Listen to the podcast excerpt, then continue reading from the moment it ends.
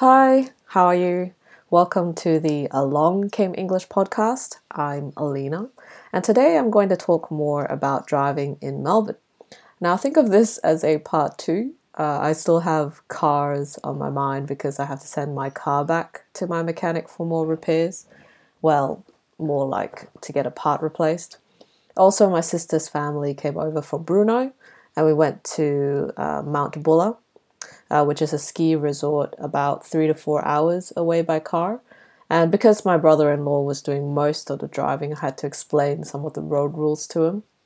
So I thought that today's episode might have more stories, uh, a bit more talking. Uh, the last episode I did about driving had a pretty good range of vocabulary, but it was still quite general, and I didn't really share that many stories. Oh, yes, um, I also have to mention a correction for episode 7 about driving. So, angled parking is actually 60 degrees, not 45 degrees, uh, which is what I said in that episode. So, that was my mistake. Anyway, I, I don't know if you can hear it, but I do have a slight cold uh, post holiday with my sister, and I'm developing a sore throat, which usually means I'll lose my voice at some point. So, I'm hoping to record this uh, before that happens. So yeah, so it wasn't that long that I had a cold, and and for some reason I've lost my voice every time. Um, yeah, uh, it's Melbourne winter, I guess. All right, well let's begin. Um, anyway, uh, when talking about cars, you may have already noticed some vocabulary differences between British and American English. For example, the back part of the car where you store things is called a boot in British English, and trunk in American English. Uh, bonnet is the British English for the part that covers the engine, usually at the front of the car, and in American English, this is called a hood. When it comes to which is wrong or right, it's not really that important. Uh, so I was taught British English growing up, but I had a lot of American influences from TV, cartoons, movies, and living in Australia as well. The country is very closely linked to the UK historically but it's still very much influenced by America. Now, personally, I use a mix of both uh, when it comes to uh, car vocabulary. Uh, so I say petrol, uh, windscreen, and indicators, which are British English as they are used in Australia as well. Uh, but I also use rear view mirror and road trip, which is American English. So you know, nowadays, because of globalization, a lot of native speakers are aware of the differences. Uh, but if you are studying English, the vocabulary might be different uh, depending on which country the textbook is from or who the teacher is from, uh, sorry, where the teacher is from, and things like that. Now, I've been driving for a while, mostly in Melbourne, uh, which is also where I first learnt how to drive, and um, I haven't really had many opportunities to drive elsewhere. Now, I've driven in Brunei several years ago, uh, which has a lot less traffic compared to Melbourne, and the rules are a little less clear as well. Uh, there are a few black spots in the capital of Brunei. Um, so, black spots or accident black spots are places where many car accidents have occurred. And in Brunei, these are usually at the large roundabouts.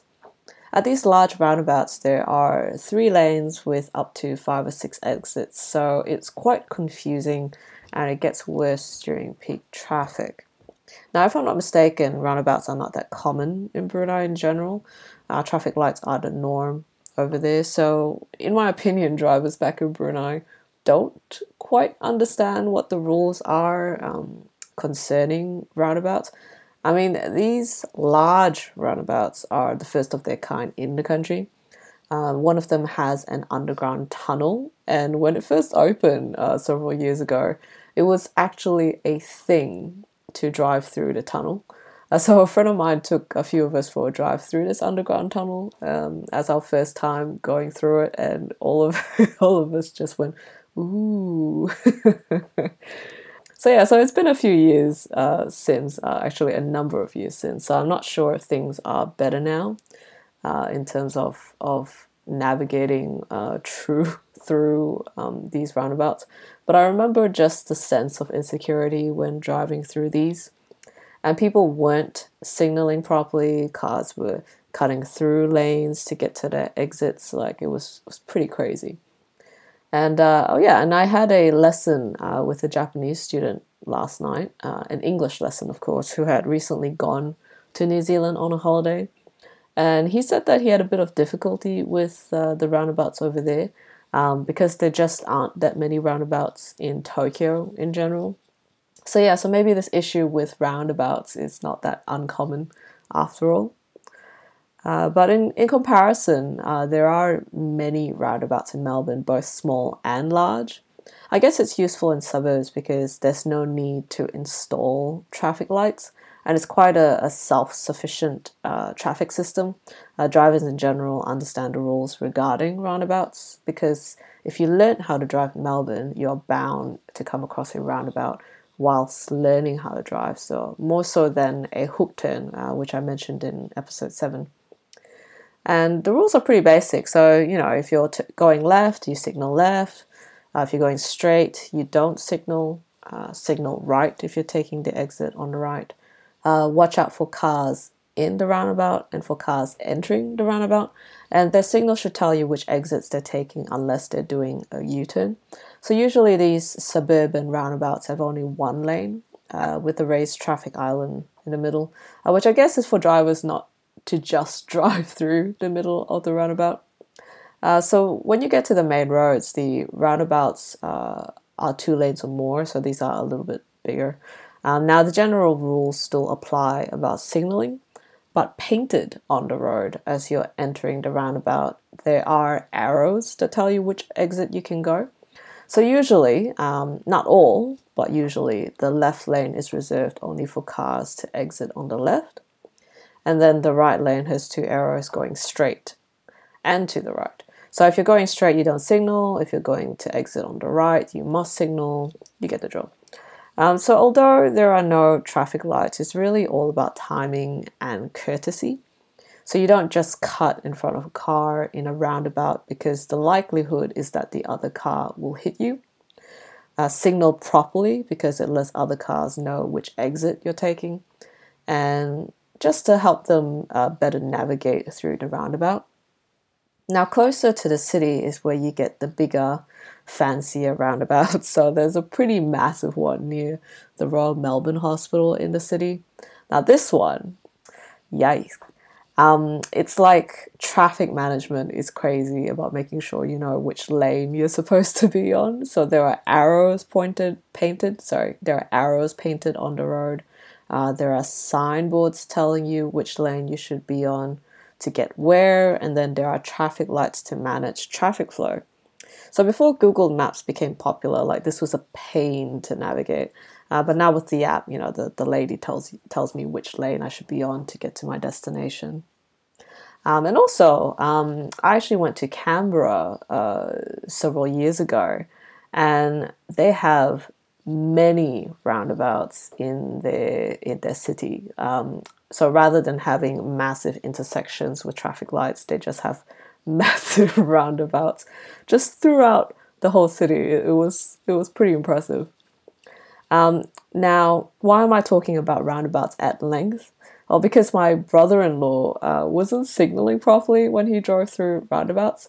So in you know, in, in general, a, a, lot of drivers have bad habits like driving whilst using their mobile, not signaling properly, tailgating, or cutting lanes. And these are things you have to avoid and just be aware of when you're driving. But for him, you know, it, it was more a matter of, of explanation. In Melbourne, um, traffic police here are, are quite particular, so you get fined and, and possibly lose your license if you get caught using a mobile while driving. Uh, all passengers are required to wear seatbelts. So again, um, you get fined and possibly lose your license. Now, with roundabouts, um, he didn't quite know when to signal, so for the most part, he was winging it. So, to wing it uh, means to improvise or to do something without full preparation or knowledge. And when I explained it to him, he asked me why the other cars weren't doing it. Well, you know, sometimes it's because the lane already has an arrow pointing to the exit. Uh, sometimes the driver just didn't signal properly.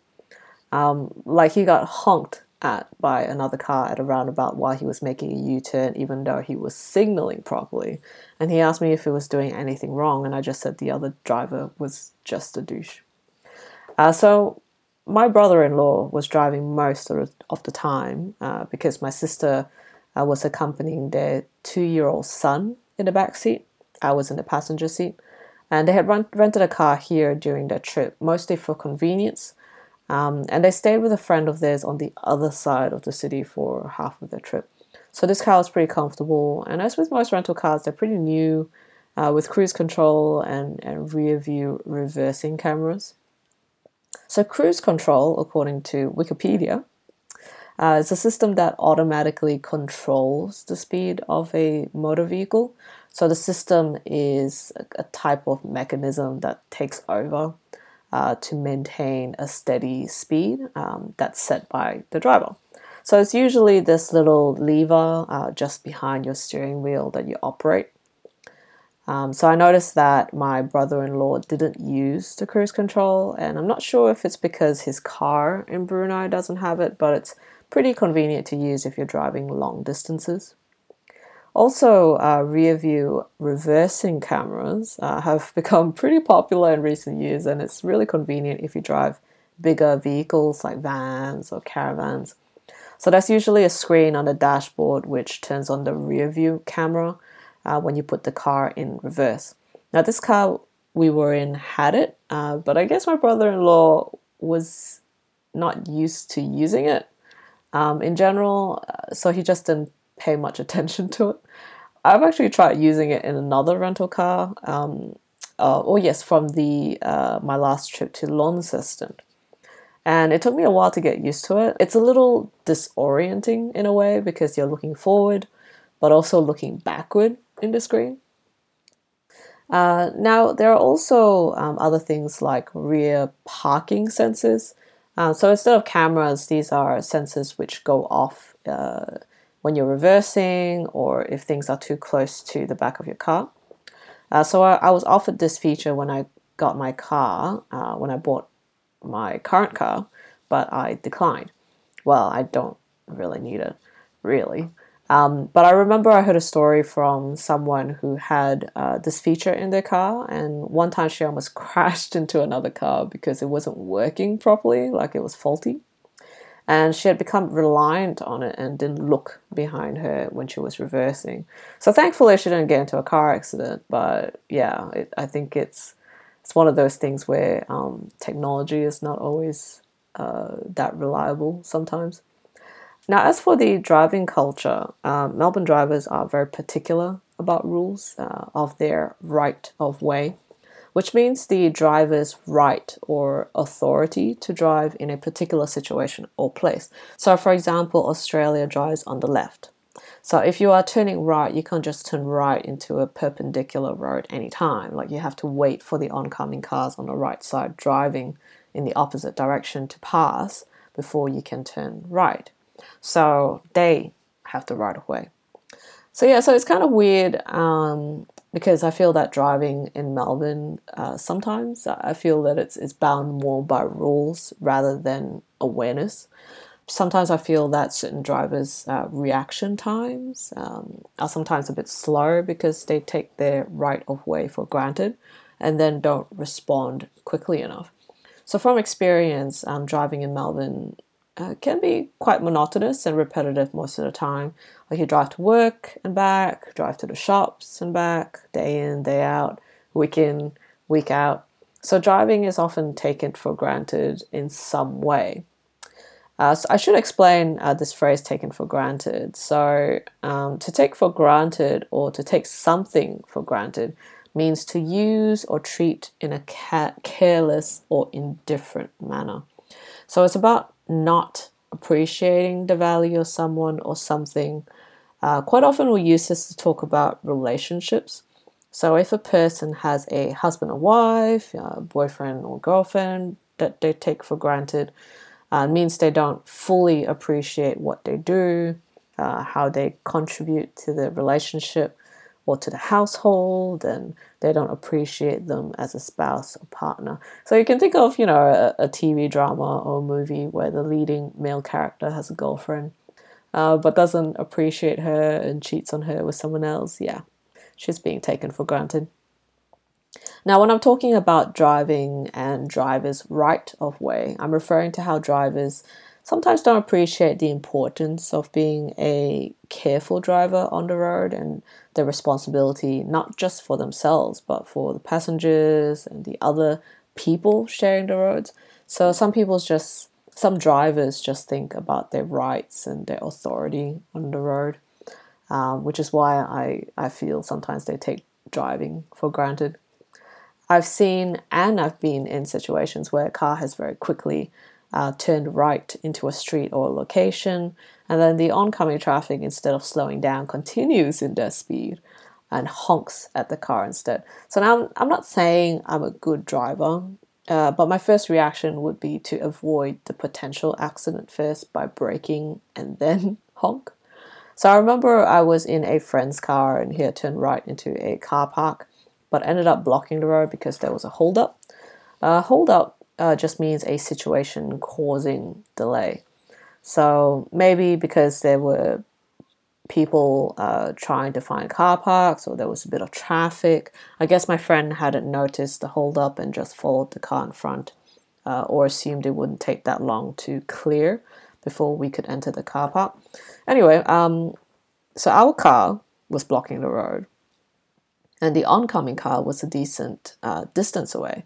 And as it came nearer, it didn't slow down. It honked at us, of course, and then didn't brake until it got very close, uh, stopping only a few inches away from our car. Now, I was in the passenger seat, and if the other car hadn't stopped in time, I could have been hit. Now, I would say my friend was in the wrong, um, blocking the road, but this was a pretty small road in an industrial area leading to a main road.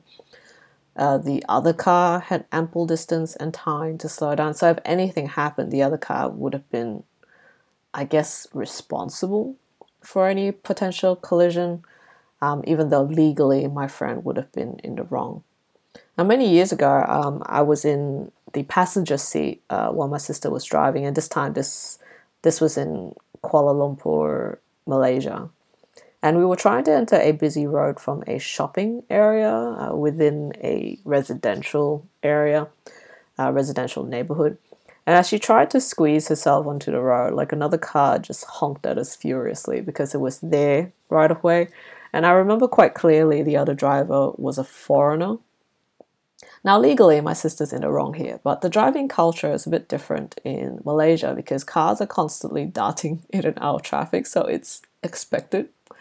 Uh, drivers there are a lot more alert and they slow down even if another car cuts in front of them. Yeah. So when I was in Kuala Lumpur or KL for short, I didn't drive that much at all. I mostly took Uber or Grab car because it was really affordable over there. And when my dad came over uh, to KL from Brunei, I would sometimes drive him around in our local area, but only to certain places. So, in general, uh, driving in KL is pretty complicated because of the many highways, tolls, one way streets, and just insufficient parking spaces. Like they are massive malls with multi-level car park and they're just packed all the time. And quite often, um, uh, people park illegally on the streets, and it's just it's just easier to take an Uber or a Grab car. Uh, now, as for the driving culture in KL, I would say it's more op- opportunistic uh, so, opportunistic means, um, according to the dictionary, exploiting immediate opportunities, especially regardless of planning or principle. And I say this pretty, I say this because pretty much anything goes over there, and uh, their drivers have to be more alert. Now, I'm not saying that there are less car accidents because of this. Uh, in fact, I would say there are more just for the sheer fact that KL is a much larger city with a significantly greater population than Melbourne. Now, my brother, uh, has lived in KL for about 15 years, and I uh, have feared for my life when I'm in his car. Now he he watches videos on his phone while he's driving. He he picks up phone calls. He drives even though he's had a few beers. He doesn't signal. Uh, no regard for speed limits whatsoever. So yeah, so very different way, a very different culture of driving in KL compared to Melbourne. So I think you know I think part of the reason is because there isn't a stringent, uh, strict policing system when it comes to traffic violations. Fines don't really work in KL. Uh, the neighborhood I lived in uh, resorted to clamping illegally parked cars uh, because people just don't pay their parking fines and they don't want to pay two ringgit for the underground parking. And two ringgit is like less than one Australian dollar. Yeah. Uh, and as for Melbourne, you know, if, if you listen to episode seven, it's, it's pretty obvious that Melbourne's quite strict about traffic violations. So, and most people would pay their fines, even even parking ones. Uh, most people would not illegally drive if their license was ex- suspended. Although um, I had an ex colleague who very openly uh, talked about driving, even though his license was suspended for six months, and and he actually drove himself to work anyway. So, you know, there's just some people who don't really care. Now, I would like to say that Melbourne drivers in general are, are more courteous, a bit more polite. So, usually um, I would wave to the driver if they gave me space to move into their lane. Uh, so usually they would flash me with the headlights to indicate that they would let they were letting me enter their lane if I'm not mistaken, in Japan, uh, there are these robot tails uh, that you can attach to the back of your car um, that you can wave as a thank you to the other car. Well, I say wave, but probably it should be wag if it's a tail, right? On the other hand, there are tailgaters. So to tailgate is a, an informal word to mean that another vehicle uh, drives too close behind another vehicle. So, from experience, drivers tend to do this as a way to intimidate you. So, I drive a, a small Toyota Yaris and I've been tailgated by cars, trucks, sports cars, you name it. And sometimes they would keep flashing me with their headlights and honk at me to tell me that I'm going too slow, even though I'm driving the speed limit. So, previously, it would make me nervous. Uh, but really, you know, if I think about it, if I slow down for any reason, the car behind crashes into me, it's legally their fault. Uh, now, I wouldn't want a truck to crash into me because no matter whose fault it be, uh, I would come out on the losing end. So, trucks in general have a pretty bad reputation on uh, Melbourne roads uh, because sometimes they can be pretty aggressive drivers um, on the highway and they often speed because of the power of the engines and you know if, if you're kind of in their way um, they would do this whole tailgating thing as well. So i've also had uh, one tailgate me once. Um, not a massive truck. I think it was a small smaller one. I don't know. They're all still big. And it was honking and flashing behind me even though i was driving the speed limit. So yeah. And then eventually it just gave up on me and changed lanes when it found the opportunity. However I was in a situation one time, and this is a pretty good story, actually. Well, in my opinion, a good story. now, somehow, when I was driving on on a highway one time, somehow I ended up pretty much surrounded on all sides by uh, massive trucks, uh, which are what you call a B double truck. Now, I had to look up what these types of trucks were. So there are the trucks with two trailers so the front part is actually pulling two container containers, and they're massive. Like I'll find a picture so you can see it on the website. Um, and Australia has a massive truck trucking industry, so it's very common to see them on a highway. And yeah, there was just this one time where you know I was in my tiny Toyota Yaris, and on all sides I was surrounded by these massive trucks. And and I think, you know, I think one of them actually realized what was happening um, and he or she actually changed lanes so that I could get out of the situation. And when I got out of the situation, um, the truck just went back to where it, to the original lane that it, it was driving on. So I thought that was really impressive. Like I just thought how courteous that was to help me get out of that situation. Now I have to say this is a rare exception. And uh, like I actually shared this is somebody who I knew really disliked trucks truckers on the road. Um, and he just brushed it aside. it's like, yeah, don't care. uh, but anyway, um, yeah, that was my that was my very impressive uh, trucker story. Well, anyway, I think uh, that's all about driving uh, for today. I hope this is a more satisfying episode about driving for you and for me. Uh, so don't forget to follow this podcast for more episodes like this. Um, and you can find a vocabulary list on the website as well as pictures and things like that so that you know what I'm talking about. You have a visual reference to what I'm talking about. I've been uploading a new episode weekly, uh, although this one's a little late because my sister came over. But yeah, alright, have a good day and have a good week. I'll catch you later. Bye.